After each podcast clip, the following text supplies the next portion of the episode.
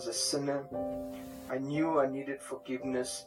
I knew that the God of the Bible that I was holding was speaking to me, saying, The answers to your question is here. You can't remain stubborn any longer. The, the thoughts from 22 years started to flood. I couldn't tell you that if I asked me, if I did I understand all of it, I don't know, but I knew this heavy, heavy weight of sin, and that I knew I needed forgiveness. And at that moment, I believe that the God of the Bible is saying, Come to me through your Son, Jesus Christ, and I'll give you forgiveness. Can't remain. St-. And I wept for 20 minutes without saying a word. And my wife Judy will give testament to the fact that there was a puddle of tears on the floor where I was sitting on that lounge set. And after 20 minutes, I looked up, barely audible, hardly able to speak. The first words I said to her was, Today I am becoming a Christian.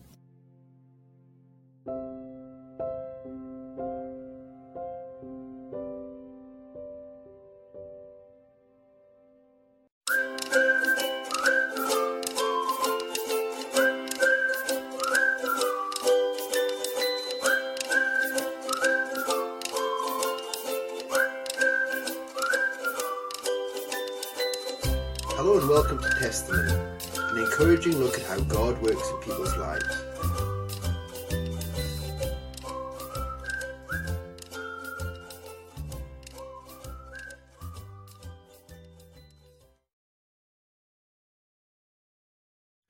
Well, I am so pleased tonight to be joined all the way from South Africa by Marlon Govender. So, Marlon, my first question is usually what was your home life like and what part, if any, did Christianity play? Uh, to be very honest, nothing. I grew up in a very, very Hindu home, Hindu background. Knew nothing of Christianity as a youngster. Nothing, zero, to be very honest. So you were born in Durban in South Africa, and it would be quite a poor start to life. So perhaps you could paint a picture of what the home life was like. Who was there? What was the family situation? Yeah, sure. It was quite uh, dire times for country South Africa. When I was born in 1971, it was in the midst and the height of apartheid. There was great racial segregation going on, and uh, my parents had been uh, moved because of the Group Areas Act, so they had to ta- the homes were taken away and we were put in the township. And obviously, I was born in that environment. Uh, my mum, dad, my paternal uh, grandmother, and an older brother and sister. We lived in a very small house, which was one room, which was about under 40 meters squared. Uh, six of us lived there. It was poor, difficult times, and and the social uh, situation wasn't good. So it was not a surprise that my dad became an alcoholic when I was a young child, before I could even turn to be one year old. And his life sadly just deteriorated in alcoholism. He was a lovely, understanding, caring man, but the minute alcohol touched his mouth, uh, it transformed him into something else. And you know, he never held a steady job, which then meant my mum had to find work to feed us and support the family. So, with the exception of my gran, there was no real adult supervision. Circumstances went very good in the country, politically, socially, and I grew up in that environment. And sadly, it also had a very, very negative effect on me. Also, the pressure of a home that was broken, destroyed by alcoholism, lack of adult supervision. Grew up as a teenager. At the age of 13 years, I drank my first drink of alcohol, smoked my first cigarette of tobacco, joined uh, hooligans, bad people in the street. Parents didn't really know where I was, what I was doing. My mom was struggling to make life, uh, meet life needs. Mm-hmm. Dad was drunk and in a stupor most of the time. And yeah, so I really lost my way seriously from 13 to 17 years old, four to five years. Just continued to drink uh, alcohol more and more, abscond from school, speak vulgarities, uh, started to experiment with other drugs and no no concept of God. Even my, our Hinduism that I, as a child, uh, observed my granny do these Hindu rituals and prayers and had some sense of what they used to do, but I had no no link to God in those years. It was just a very downward spiral, slippery slope that I just slid down. And yeah, it's a sad but very true and real picture of my life, what I was, where I grew up, and what I had done. You mentioned that your dad was an alcoholic, and that meant your mum had to go out to work to provide for the family. And so your real caregiver was your grandmother. And she was quite devout in her Hinduism, and you would practice Hindu rites and practices with her. What would they look like? Because for many of my listeners, they wouldn't know much about Hinduism. What were the practices? What was the what was the significance of them? Yeah, it, it was really revolved around rituals. Um, we had a place, a shrine that was set aside for prayer. It would require fasting, observance of fast abstinence from meat. It would require certain ritual cleansing. It would require the offering of fruit, vegetable to the deities that we were praying for. It would require, in some occasions, animal sacrifice. It was all outward based. Uh, it, it was periodic. There were times when we do this, and then once that act or ritual was done, then that disengaged us. And I just observed all of these things. It didn't mean much. There was no scripture as such. It, uh, in our Hindu home, there was nothing that we could read. There was nothing that we were taught. We just were told to do whatever they did. And we, we had very basic uh, understanding or knowledge, but everything was ritual based. And, and I used to observe uh, my granny doing these things we were often copycats in what we did with very little understanding. Mm-hmm. That's not the case of every Hindu home religion. I must make that clear. Some do know and some do understand.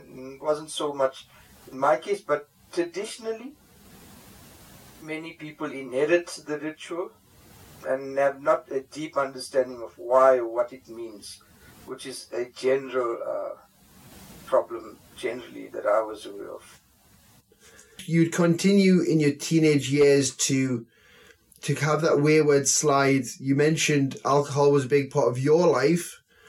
Uh, obviously, you weren't deterred, haven't seen the effect on your father, but it would also go on to harder drugs and, and rising problems until until about 1987. You had an event that really shook you.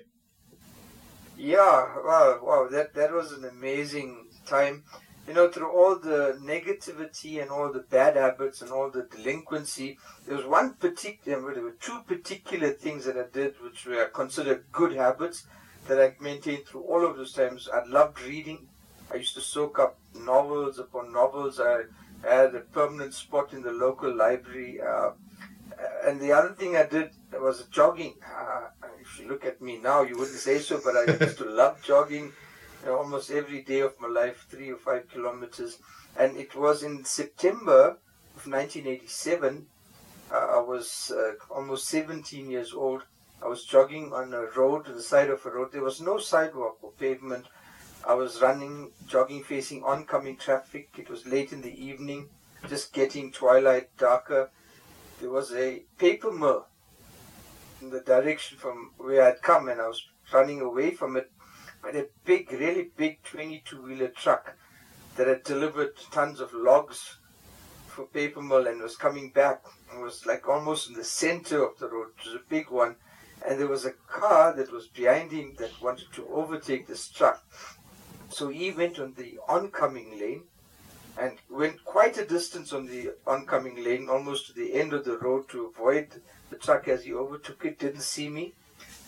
I was traveling about, about 80 kilometers an hour and slammed into a puny, thin 17 year old that was under 46 kilograms and very thin and just bones. And it was a terrible impact. Um, by all logical standards, I should have perished, should have died in that accident. Mm-hmm. Great impact. And I remember lying on the ground uh, in a pool of blood and just going into a daze, almost blacking out and seeing a whole array of faces that had surrounded me, hearing voices, hearing the sound of ambulance. Uh, and I blacked out and got up in the ambulance and blacked out and got up in the hospital. But the amazing thing then, the absolutely amazing thing was, although I'd got hurt, plenty of injuries, and I still kind of have side effects of that today. And I spent several days in hospital, but not one single bone in my body broke. Wow. And I came out of that with bruises and scrapes and cuts and stitches and this injured back, but I'd survived it.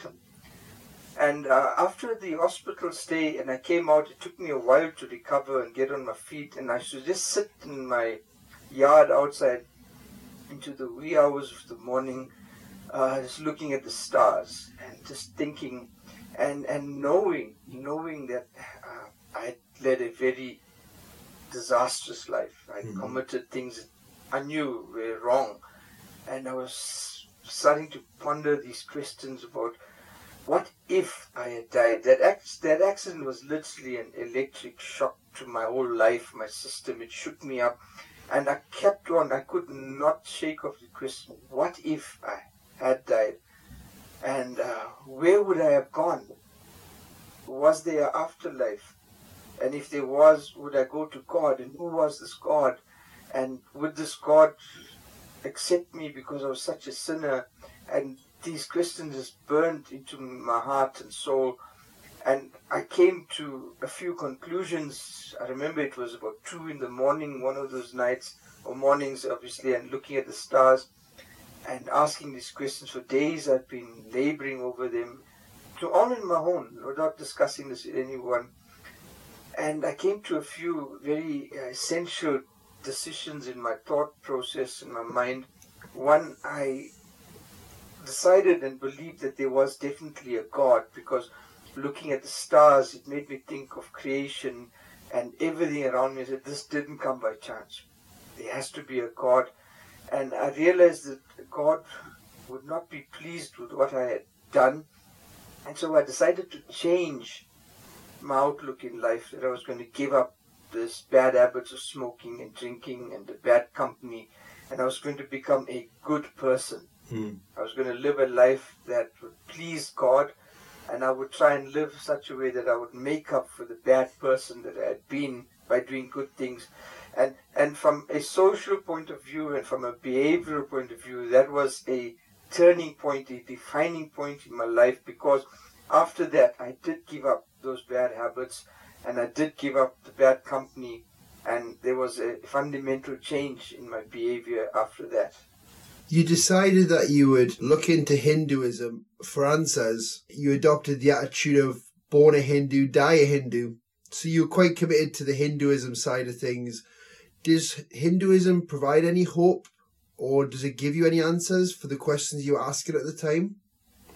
Yeah, that one of the other fundamental things that happened while I was looking at the stars and decided there was a God and I was going to be good uh, I realized that I wanted to find forgiveness for the sinful life I had led.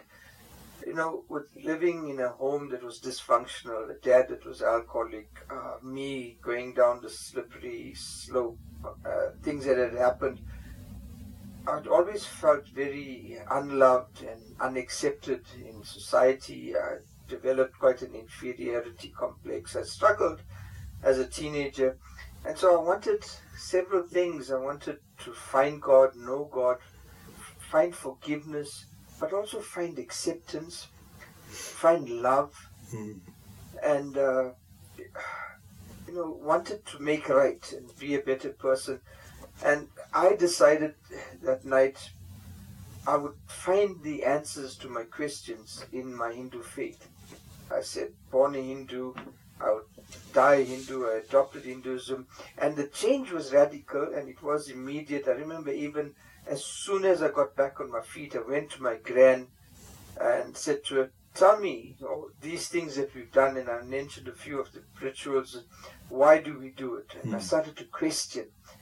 And she gave me some explanations, but they were very uh, entertaining stories almost. And I, I think I knew enough to sense, no, this is can't be right. There must be more to it. She she's been told a few things, but it doesn't explain much. So I then went and found. You know, we lived in a community. It was predominantly, well, it was fully Indian, and there was a mixture of all types of Indians, uh, South African Indians, whether Muslim or different uh, language backgrounds. Uh, there were some Christian Indians, but there were temples, Hindu temples scattered all over. I went to a few and went to the, the Brahmins or the holy men that were in charge of those temples, and I started to engage with them, ask them, and they gave me a lot more detail, a lot more explanation. Uh, but I still felt no something's missing. I didn't feel right. So I started to read some of the Hindu scriptures that were available, and it was the Bhagavad Gita, uh, edited uh, shorter portions of Ramayana, uh, the Vedas. There were a few uh, abridged versions. I started to try and make sense of what Hinduism was, what it meant. I picked up a lot of uh, information that many of my peers, even superiors in our community, wouldn't have a clue. Started to understand a lot more uh, one of the things I did pick up there was that I had to do penance. Means I did bad things now. I needed to pay for it, and it was not just in good deeds or charity or giving to others, but there was some bodily penance. Um, I used to partake in a what you may consider a very gruesome ritual, and in hindsight, I consider it equally gruesome now. But in that point, I used to uh, partake in a Hindu uh, ritual called Kavadi, hmm. and I used to be in a state of trance. Now, I can uh, categorically state this in hindsight as a born again Christian that I was possessed by a demon spirit, and many of my Hindu family may be offended by that, but I've said it many times. I used to have needles pierced on my forehead, uh, hooks, like fishing hooks, pierced on my body with fruit and flowers, over a hundred, and walking on shoes, wooden shoes that had uh, maybe a hundred nails, sharp nails put through them. And this was penance. This was, I, I knew I wasn't myself. There was a different spirit in me. But I, I was desperate and I felt I was connecting with God by doing these things. I was pleasing Him. I did that for about many years, and uh, all through the years, it kept me away from immoral life. It kept me engaged, but the problem was it was internal. The peace I was looking for, the forgiveness I was looking for, the acceptance I was looking for, particularly the relationship with God. I used to have a huge uh, a stone shrine in my yard, um, and it, it was a almost two meter statue of an animal god, a, a monkey god called Anuman, Okay. And I used to bow down and pray to. Pour milk and water and fruits. And I remember going on my knees and closing my eyes and crying and talking to and praying to this God, wanting to hear him speak back to me. And excuse the pun, but it was always a stone cold silence. I Walk away from there really deflated. And that kept on all through the 12 years of devout Hinduism. I couldn't find, there was a void, there was a space that was not being met by all the outward signs and the searching of God. That took me to a new journey. Uh, I then got involved with the what what's known worldwide as the Hare Krishna philosophy or ISKCON, the International Society of Krishna Consciousness. It's known worldwide, probably quite popular in the UK as well. And I started to re- really get attracted to what they were saying because they'd gone off on a branch of Hinduism and said, this is not about Hinduism or religion, this is about a relationship. And they were saying, you know it's not what you do, these things that can earn you forgiveness in a relationship with God. You've got to transcend that. And I learned about reincarnation. And Hindus believe you have a soul that's eternal, they actually believe it is God uh, that uh, sends a microscopic part of himself, which becomes a soul, and that soul longs to go back to God. And that soul undergoes the karmic law that you know you of reincarnation. If you sin, you're born again, and you could be born up to millions of times reborn. And the better person you are, the closer you get to God. And that's that's a, just a fundamental belief of Hinduism of karma and reincarnation. But ISKCON was saying you can beat that millions of birth. Uh, you go through a point of a relationship with God, and that to me made a lot more sense. So that influenced me greatly. I became a devotee, became a total vegetarian, read their books, some really dynamic, powerful books from their leader, A.C. Bhaktivedanta Prabhupada, and, uh, and those things became a big part of my life. It took me away a lot from the ritualistic beliefs of Hinduism to a more thought-centered relationship with the Hindu god, gods. At that point, it was God. Now that change was a significant change in the part that I was doing, and I think it took me to a different level. After a few years of that, I still felt the same level of emptiness, the same level of seeking a relationship that was real with God, seeking forgiveness. But even this was outward. It was more about what I could do, and I didn't feel fulfilled even then. And then I took another tangent in my life and my faith and the seeking for the truth after God. I decided that I would seek, uh, I got involved with the Divine Life Society, which is also an international Hindu movement, uh, the, the, famous guru there, Sivananda. This, this was a different philosophy. All gods are one God. Krishna, Buddha, Jesus, Allah, all the roads lead to the same thing. So it doesn't matter what you believe, just but it was very Hindu based. Um, at that time in my life, I was very, very involved in the in this. I had recruited a group of youth, and we became a very active Hindu youth group. Uh, that uh, provided uh, bhajan services, singing at prayers, and really, I was I was teaching others, even senior to me, uh, counseling, and I was very involved. And that kind of developed to something else where I came to a point where all gods are one God. And I even started to read the Muslim Quran. Uh, not didn't get very far, but read parts of it. But the, the, the, the trajectory of my life had changed from a completely ritualistic view of Hinduism to a more inner, but through all of this, I felt something was wrong, something was missing. Uh, and one of the things that in searching for God uh, came to this point now in my journey for, uh, of a universal God almost. Uh, I always said it was universal, but in hindsight, even now as I say this, I haven't said this before, uh, I think I wasn't true to myself because I was happy to read the Quran, I was happy to do Hinduism, but when it came to Christianity, oh, I didn't like Christians. I I can say quite confidently, my wife would back me up on this, I hated Christians. My only recollection and understanding at that time of Christians were the Hindus had converted to Christianity, and the only change I could see in their dressing, the ladies became much more loose and, and liberal in their dressing, and their diets as Hindus, we didn't eat beef and pork, and that was the first change I saw in these people. But the rest of their lives didn't say much that had changed. They did the kind of bad things we did. Had school and the community. They, they, they, their God was the only God. They were, was the only way. And we were all stupids. No, I didn't accept. So, in this time of universal God, I was quite angry with Christianity. I was quite intolerant. I remember we were married at that time. We just had our second child, our daughter. She was about just going to, and I tell my wife, we used at at that point I had no clue who were Jehovah Witness, who were uh, evangelical, and those things. I didn't even know different denominations, mm. Orthodox Church or Protestant. Is zero understanding any of this. There were a lot of Jehovah Witness people used to come door to door knocking to give you something, and I warned my wife, don't let those Christians in our house.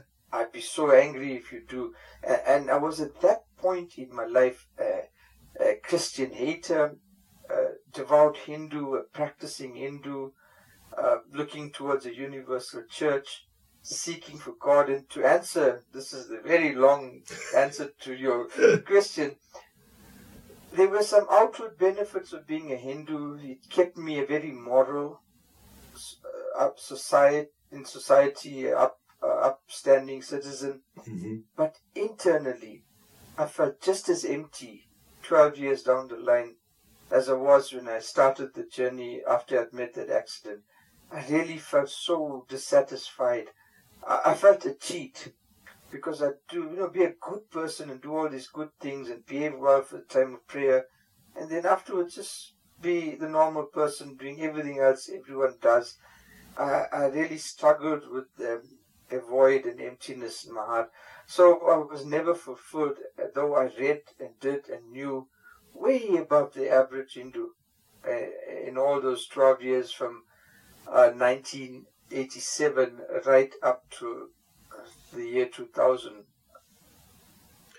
Because you've said that when you read the Bible, initially it was the Old Testament and you didn't find it particularly easy, but you found some, you found the Psalms very interesting. What was it about the Psalms that appealed? Well, let, let's let's just correct that. During the time of my so-called universal belief in God, Mm. and I read the Hindu scriptures, read, tried to read the Quran, and I picked up the Bible.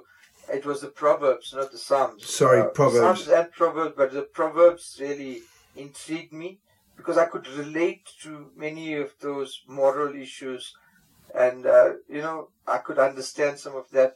But I never got further than that.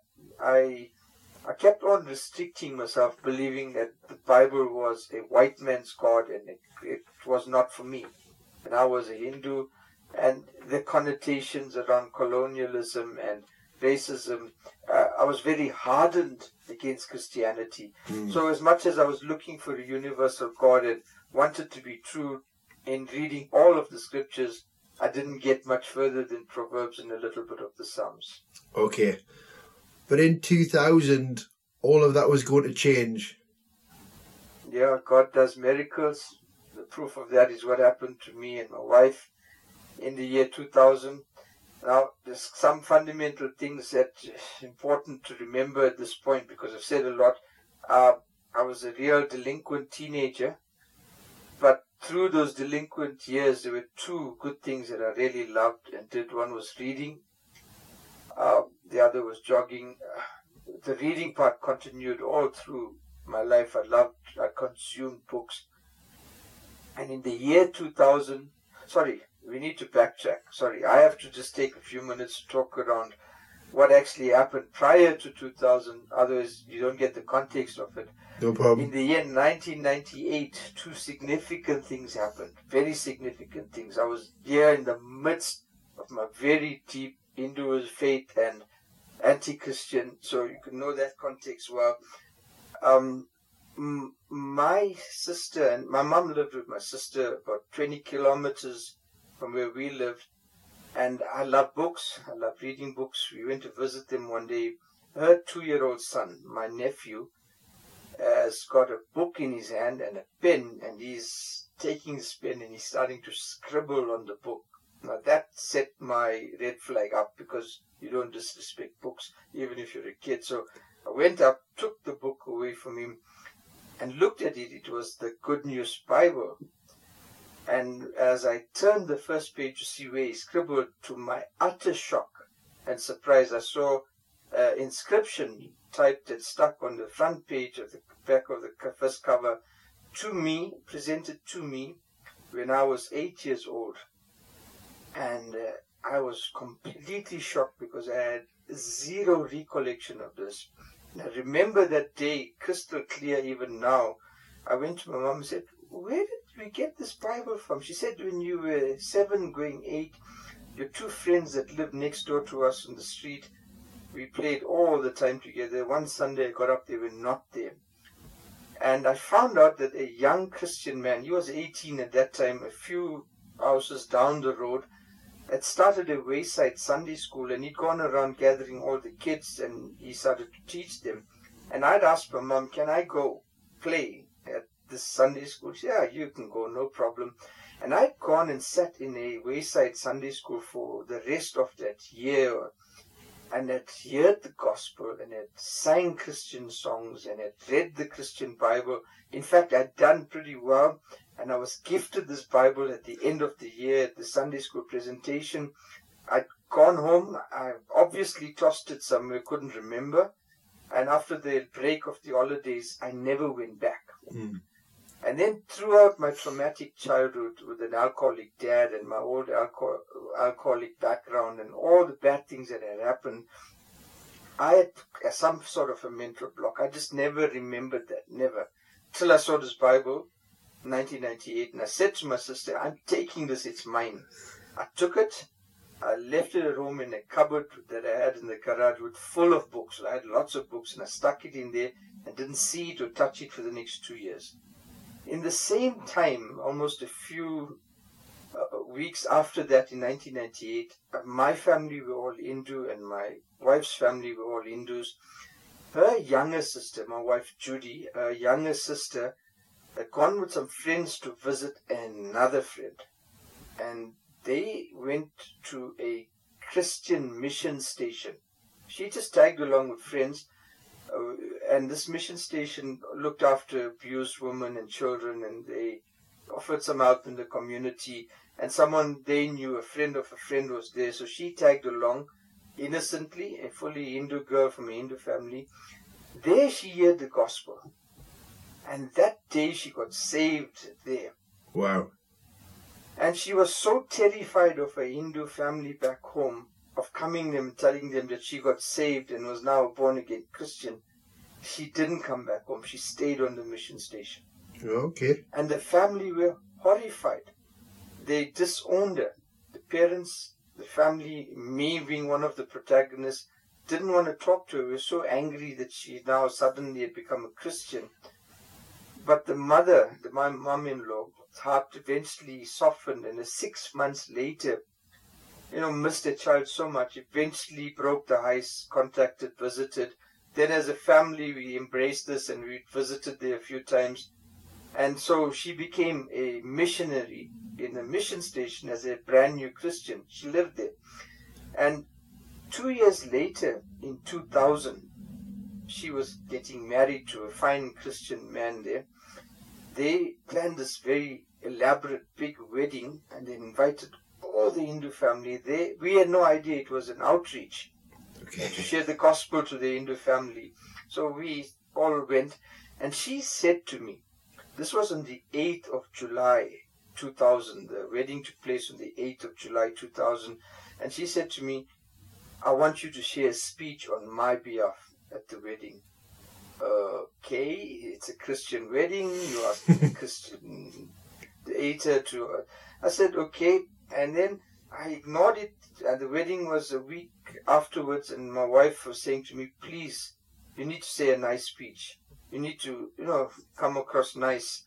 And she says this to me: "Say something Christian in your speech, so you know you seem polite to them." I said, "What? You say something Christian in your speech to make it polite." Oh, you don't win with wives, so you know, I knew it was a losing battle. What do I do? How do I say something Christian in this Christian speech? At, the speech I have to say at a Christian wedding. Well, what do I remember? This is uh, now a, day before the 8th of July. The wedding's taking place 2000. I remember the old Bible stuck in the cupboard for the last two years. So I dig it out and pull it and I flip through the pages. Luckily, it's got subheadings. It's a good news version. And I turn through almost a whole Bible. And I had never touched it or, or had recalled touching it. Uh, in all my days, it was a new experience to me. I went almost through most of the Old Testament and then came to Ephesians 5 and saw the heading husbands and wives. Oh, okay, something. I read through that. I took that portion, I incorporated in my speech on the 8th of July, there's a huge number of people stand up and deliver the speech, and it comes across very nice and almost Christian like. At the end of the speech, eh, the stranger, I didn't know he was an elder in the local assembly, and he was there because he was speaking in Hindi, so he could be an outreach to the Hindi speaking family.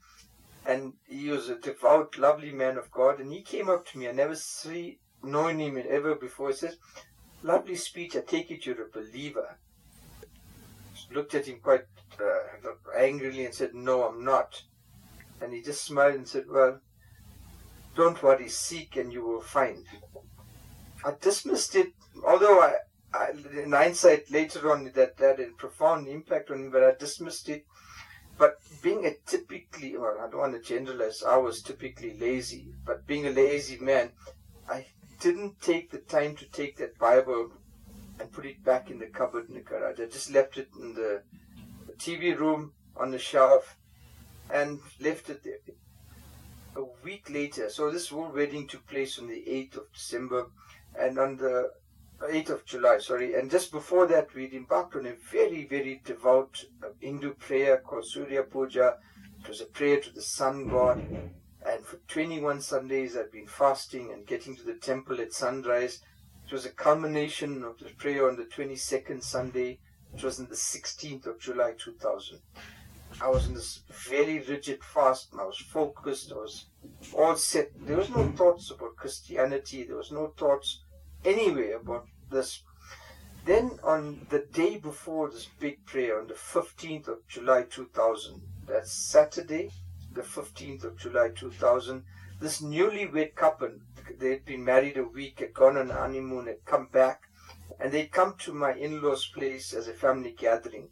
And this young Christian girl who's just been married, a few years a Christian now, two years actually, she calls my wife, her older sister, my wife Judy, and says, I was praying for you, really praying for you. And this morning the Lord gave me a verse to share with you. They got busy, they got interrupted. She didn't give the verse. The bridal newlyweds were driving away. My wife, being the polite person that she is, says to her younger sister, You were supposed to share a verse with me. Just tell it to me, there's an old Bible at home. She's been seeing it the whole week because I Mm-hmm. left it in the front. The sister gives her a scripture reference. Now, my wife has never been to church in her life, never touched the Bible in her life. Under normal circumstances, should never have remembered the verse because verbally given. Continued to spend some time with the family. We had an eight-year-old son, and a two-year-old daughter. We left home about eight o'clock that evening to go uh, prepare for a big prayer at sunrise next morning. I tell my wife, put the two kids off to bed quickly. She goes to the shelf next to the TV and takes the Bible. And then for the next five minutes, she's turning and flipping pages. And I was really, at that point in my life, in that minute, if you ask me what I was thinking, I was just plain irritated. Mm. No thoughts of anything else but irritation. I'm getting ready for my prayer next morning. I pull the Bible from my hand fairly roughly. What are you looking for? She says, No, my sister gave me a verse to look. I'm just reading. I said, What verse? Hebrews 3, verse 7. And I did- luckily, I did this a week before. So I turned the pages in chunks. I saw Hebrews. I saw Hebrews 3. I opened the Bible. 25 past 8, Saturday night, 15th of July, year 2000. I read these words Today you have heard my voice, and you cannot remain stubborn any longer. hmm Now, Brother Dan, at the sound, uh, the risk of sounding emotional or, or perhaps too charismatic, uh, I, I believe that God the Spirit, through His precious Word, did a miracle that day. I just, it, it had to be a particular version that made sense to a Hindu man. It could have been another version. I don't know if it would have made the same sense because for the 13 years prior to this that I'd been seeking God, seeking forgiveness, seeking a, a relationship with God, seeking love, acceptance, wanting to hear God speak to me. In all my searching, in all my wanting the truth, in all that I did, I'd become very stubborn against Christianity. I was willing to try everything, anything, read the Quran too, but not Christianity. hmm And the word stubborn was a profoundly important word because I had called myself stubborn on many, and I said I would remain stubborn. And this word started to echo louder and louder in my mind, in my heart. And all I was reading these words, but thoughts were flowing in my mind about me being stubborn, about me wanting God but being stubborn. How God used what had happened 22 years before when I had heard the gospel as an eight year old in a wayside Sunday school. How? I'll have to wait till heaven to know. But at that moment, I started to weep, and tears just flowed and flowed and flowed down my eyes. I couldn't even breathe. I gasped for breath. I had, uh, my eyes went bloodshot. I had goosebumps in my body. I knew I was a sinner. I knew I needed forgiveness. I knew that the God of the Bible that I was holding was speaking to me, saying, The answers to your question is here. You can't remain stubborn any longer. The, the thoughts from 22 years started to flood. I couldn't tell you that if I asked me, if I did I understand all of it, I don't know, but I knew this heavy, heavy weight of sin and that I knew I needed forgiveness. And at that moment, I believed that the God of the Bible is saying, Come to me through your Son, Jesus Christ, and I'll give you forgiveness. You can't remain. St-. And I wept for 20 minutes without saying a word. And my wife Judy will give testament to the fact that there was a puddle of tears on the floor where I was sitting on that lounge set.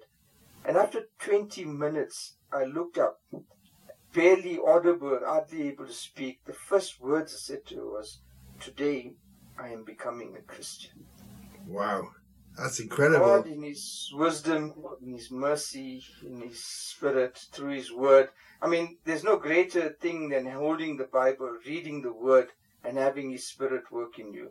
I, I was overwhelmed in that moment of time. I knew without a shadow of doubt that if I wanted the forgiveness I was seeking and that relationship with God, it was only through the God of the Bible and through His Son, the Lord Jesus Christ. That is as much as my understanding was.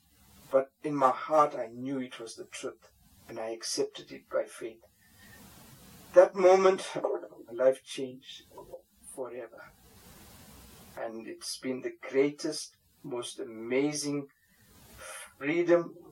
I felt a ton of weight fall off my shoulders. I felt overwhelmed with lightness and with a sense of joy that I couldn't explain. It was the most amazing thing. I just changed that that moment in time. My entire life changed. Um, some things that uh, I think we're just good with time, but you know, a few things I want to say. That that particular day, my wife looked at me as if I was completely lun- a lunatic. Mm-hmm. She saw a hardened Hindu man who hated Christians, who was involved in a big prayer. Take a Bible, sit down, start crying, and then 20 minutes later say, "Now I'm a Christian." It made no sense to her. We she argued with me the entire night till the morning saying what's wrong? She basically said you either lost it you gone mad or you're being very cruel you're playing a cruel joke on me. She said go to bed let's get up in the morning you'll feel better we'll go to the temple. I slept i don't know if she slept she says she didn't sleep well i slept like a baby that night got up she got me up early in the morning and the first thing that comes to my mind what happened the night before it just floods over me again says, let's go to the temple. I say, no. And she, we were married 12 years at that time. She was very upset. She didn't talk to me that Sunday. She was very hurt and upset Monday. Now, we always had a Hindu uh, Christian Hindu radio station on in our home. Always played loud. Uh, when my sister-in-law got saved and joined that uh, mission station, they had a local Christian station called Jivanadi Radio. Jivanadi in Hindi means river of life. Okay. And they used to broadcast at a 50 kilometer radius. We should just pick it up. We listened to it a few times just to hear her sister's voice over the air. So I knew of it. That Monday, I, I led by the Spirit. I'm a brand new Christian. I have no concept of Christian living or Christian life or gospel. I just said, you know what? I, I, I just don't want my wife fighting with me. She needs to see what I see. So I tuned the Hindu radio station to the Christian radio station, put it on loud, went to work, came home that evening, the house was dark, wife and kids locked up the room. First time in 12 years, no food cooked, everything silent. What do I do? I just read the Bible I had, I prayed. Next day, Tuesday, I did the same thing. That entire week went on like that. And That Saturday, by then I Googled. I actually didn't even have Christian friends. I Googled I found eventually a biblical counseling service got hold of an ex-missionary uh, from China who was living in the US, started to counsel me. And he says, uh, go to the website to Campus Crusade for Christ, look at the landing page. There's what's called a prayer, sinner's prayer. Take that to your wife. We're praying for you. Try and explain to her, ask her to pray. So this Saturday I go. It's a week later, a week after I got saved. My wife hasn't been talking to me. She's upset. I don't know what's happening. I go to her and I sit her down and say, No, we have to talk. There's something that's so important to me. I want you to understand it. Please read this prayer and tell me if you want to pray it. She reads it and she starts to laugh at me and she says, uh, I prayed this prayer on Tuesday. I said, Excuse me? She says, well, yeah, Monday you put the radio on and went away. Tuesday you put the radio on. It's blaring in the background. I'm sitting in my bed in the next room. We had a small house. My two-year-old daughter is sleeping and I'm weeping. I'm curled up in the bed weeping. Why, God, why are you destroying my marriage? We're so happily married. What is wrong with Marlon? Who is this Jesus? He's a white man's God. Why is he coming and breaking my marriage? How can I believe in a God I don't even know if he's real? says, You know, now she starts to talk to this Jesus. How can I believe in you? How do I know you're real? Maybe if you reveal yourself to me, I'll know you're real. Show me a sign. Now, unknown to us, a recording of Chuck Swindoll's message. Uh, you may know of him, famous preacher from US. He preached the day before. It was a recording. At that instant, she says, Reveal yourself to me. So I know you're real, I can believe. She says, Reveal. He screams out from this radio station. At that exact instant, Who are you for God to reveal yourself to you? And she caught the last part. She said, She got out of bed and he says again, Who are you for God to reveal yourself to you? You are man on earth and he is God in heaven. You must believe by faith. She stood there for the next 20 minutes and heard the gospel. And she, always fearful of reincarnation as a Hindu, she crossed her T's and dotted her I's meticulously, fearful to have displeased God. For the first time in her life, Tuesday, three days after I got saved, she heard the gospel. And she went on her knees before a radio and prayed and gave her heart to the Lord Jesus Christ. That's phenomenal. And she kept that away from me till Saturday, and I brought this document, and she says, laugh at me, and I already prayed this. We both got on our knees together that Saturday and prayed to the Lord Jesus, and together asked for forgiveness and asked Him to come into our lives. And from that day, as a couple, we've lived completely and entirely for our Lord and Savior Jesus Christ. I could witness to people around me. I drove the same car, wore the same clothes, ate the same food, lived in the same house. Everything was the same, but absolutely everything had changed. The joy, the peace, the forgiveness, the, the, the, what I felt was so phenomenal. It was amazing. And interestingly enough, um, I then contacted my sister-in-law and her husband because they were the Christians I knew and said to them, they came and visited us, prayed with us, and I said to them, there was one man I remember. This was a few days after we got saved now. I think about a week later. I said, there's one man I remember, uh, the MC at the wedding, and he came to me and said, seek and you will find. I'd love to share this news with you. So they gave me a number, which I called and got his number, and I called him a week after, uh, just a few days after we got saved, and I said, I, uh, listen, I don't know if you remember me, but I shared the speech at the wedding a few days ago. He says, Oh, yes, I remember you. We've been praying for you. And he said, um, I said to him what had happened. I got saved. And he, and he then invited me to church. And I said, No, I've got an uncle who I knew was a Christian. Um, let me go there first. I didn't know about denominations. We didn't know about any of these things. But anyway, we were supposed to go to a very charismatic Pentecostal meeting the first week that we were Christians, which my uncle belonged to. And he called me in that Thursday and said, No, I'm going for a meeting. I won't be there. Rather you not come watch something on TV.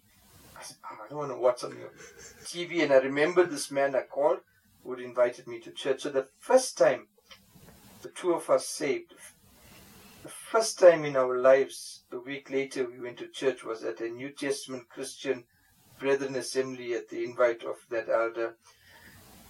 Uh, we were amazed at the meeting. The next one, we went to my uncle's church. It was, I, I won't say more about denominations, but for the next, in the, after the first one, three weeks, we went to three different churches. And then my wife and I were completely confused. Mm. And we were heartbroken because we thought Christianity was Christianity, and now we see, and we both sit and we had tears in our eyes and said, we just had a nasty experience with 50 or 60 people screaming and praying at the same moment on top of our heads. And I was so overwhelmed by it. I said, This doesn't look like Christianity, this looks like Hinduism.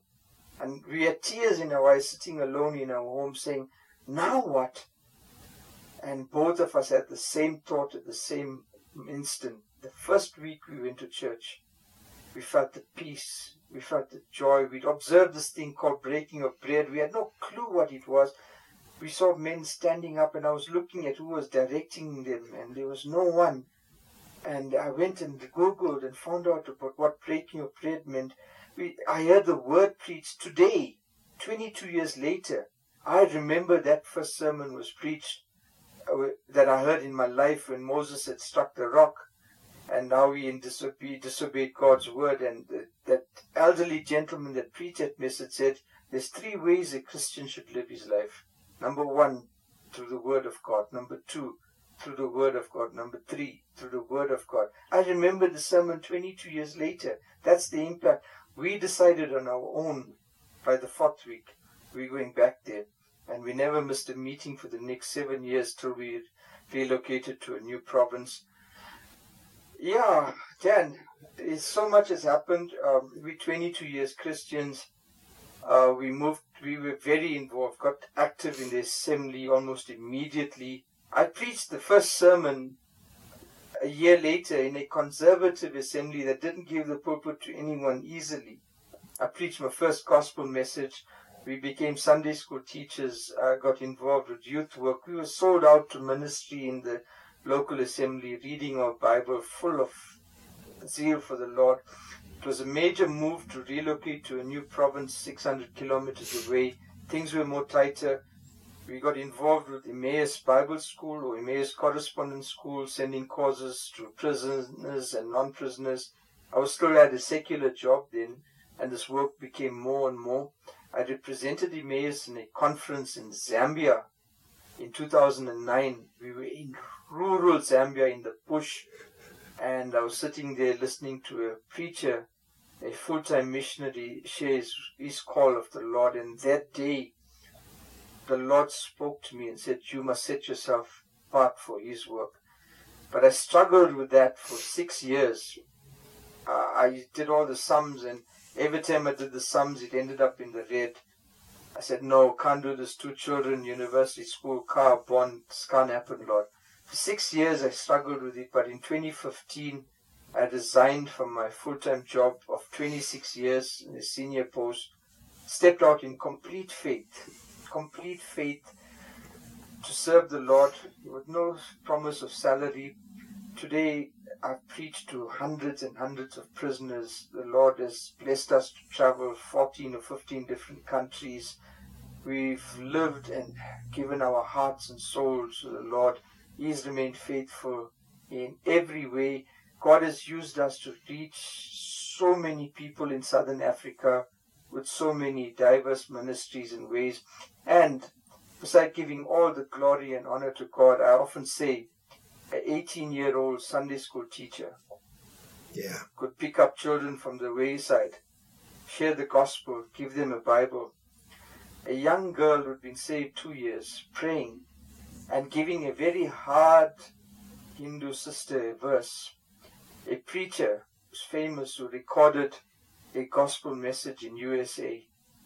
A radio operator of a small local radio station that pushed that play button how amazingly God used these simple acts of faith, unknown and unrecognized, but faithfully done, that God used all of this to draw me into the kingdom of God and my wife. And for the last 22 years, we've lived and loved nothing else but the Lord. And to whoever the listeners are, and, perhaps it's a more broader audience of Christians than non Christians, I want to challenge you, brothers and sisters. There are many Christians in your own country, in the, in the West, in my country, my Hindu family, thousands of people we know that are dying and going to a lost eternity. Mm-hmm. We cannot sit by idly any longer. Whether it's sharing a verse, giving a tract, whether it's praying, but let us rise up, let us show our Christian love to them by sharing the good news of Jesus Christ. No one's too hard, no one's too far, because it does not belong to us. The results belong to the Lord. Let us be faithful in this ministry to children. The, everything you do as a Sunday school teacher, every minute you invest in the life of the child, they may wander very far away. They may become alcoholics, drug users, delinquents. 22 years you could watch them and they could become Hindus and demon worshippers, but never fail because God is an able God and his arm is not too short. May we be encouraged by the grace of God to be faithful to share his good news. That people don't just say that you're a Christian because you call yourself a Christian, but in the way you live, the way you walk, the way you talk, the choices you make, may your light shine so brightly that others will see and ask for the reason for the hope that you have that you may share the good news. Don't take it and hide it under the bed. Brothers and sisters, there are young people like me who lost. But thank God I was lost, but now I'm found. I was blind, but now I see. I was dead, but now I live. Praise His name. May you be encouraged, each one of you. And thank you, Brother Dan. This, this is a beautiful ministry. So someone's going to hear it. May they be encouraged. May they be blessed. Um, if they've got questions, they can contact you. But thank you for your labor in the Lord's kingdom through this ministry. Thank you for the opportunity. It's my privilege, honestly. It's phenomenal. I've, I've read some of your testimony, but I don't think uh, I could have put it more eloquently if I tried. Just a, a couple of questions before you go, uh, Marlon. Sure. Being uh, a Hindu who's converted to Christianity, does that make it easier to reach Hindus with the gospel? Uh, no, definitely not. I, my wife and I suffered a lot of persecution from our own family earlier on. Uh, what worked in my favor, but this is not the case in most converted Christians. The family that got upset with us for becoming Christians could not actually point a finger or tackle me or take me on because to say I didn't know what I was doing because I knew more about Hinduism than them. Yeah. So, so they kind of left us, and the persecution we experienced was exclusion. We suddenly went in the circles of our own family, but we sought never to judge. My wife and I have never judged them. We've told them many times, we don't judge you. We don't say you anything. we we, we believe, we've shared the gospel, what we believe, and we've shown them a lot of love. And we were able to win their hearts back, not because we judged them, but because we loved them. My wife's dad became a Christian before he died. Great. My uh, wife's brother became a Christian. My own mum and sister, we shared our testimony. They became Christians. Uh, so in our own family, we managed to, by the grace of God, not by judging, mm. but by walking the talk, showing our Christianity in love, sharing the truth. We, we isolated ourselves from those Hindu prayers, like if they were doing a major prayer on this day, we wouldn't go. Hmm. But the day before we went and had a meal with them. So I think in the end of the day, love is one. Um, it didn't make it easier though. We, we have had to pay a price for our faith, but we were able to pay the price because the Lord loves us and uh, we don't want them to judge us that we are superior to them. We've lived our lives so as to show to them we're just sinners saved by grace and that that's all. That's all there is to it. So, uh, yeah, it's slightly different circumstances from the run-of-the-mill experience of Hindus being saved, uh, but God had these unique plans for us. We praise His name. Yeah, And the last question to you I know you've mentioned a verse in Hebrews, but are there any other Bible verses that, that particularly stand out in your life? Yes, uh, there's. We shouldn't really have a favorite verse, but this verse from from the beginning of my journey, Christian journey to this day, this speaks to me volumes. Um, obviously, the journey, even from the day being saved to now, has not been easy. Mm-hmm. I've faced uh, tremendous challenges. Um, sometimes, especially in ministry, uh, it, it, becomes lonely. As an elder in assembly, as a missionary, as uh, you know, working with so many ministries, I sit with prisoners and hear the most horrific, horrific stories and you've got to absorb all of this emotionally, spiritually. You counsel people um, through Emmaus courses. Hundreds of people confess, and then sometimes it becomes overwhelming. But the one verse that has been forever my light that just I run to every time is Philippians verses chapter four, verse six and seven.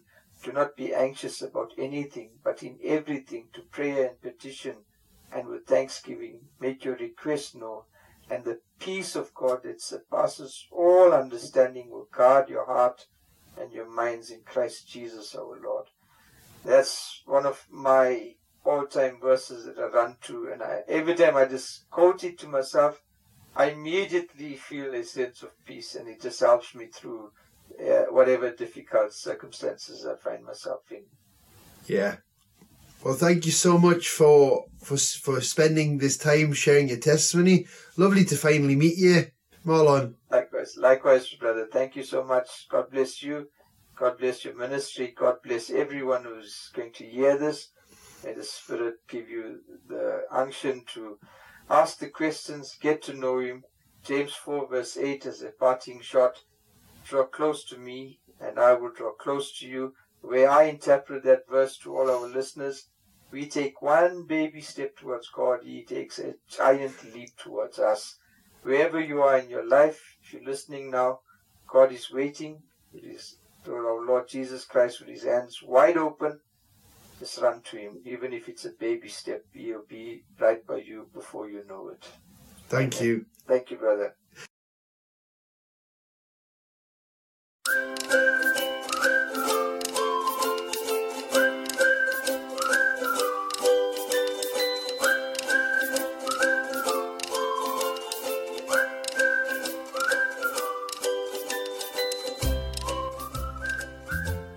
Thank you for listening to Testimony Podcast. If you've enjoyed this episode, then please consider leaving a review and sharing it on social media with friends. Thank you.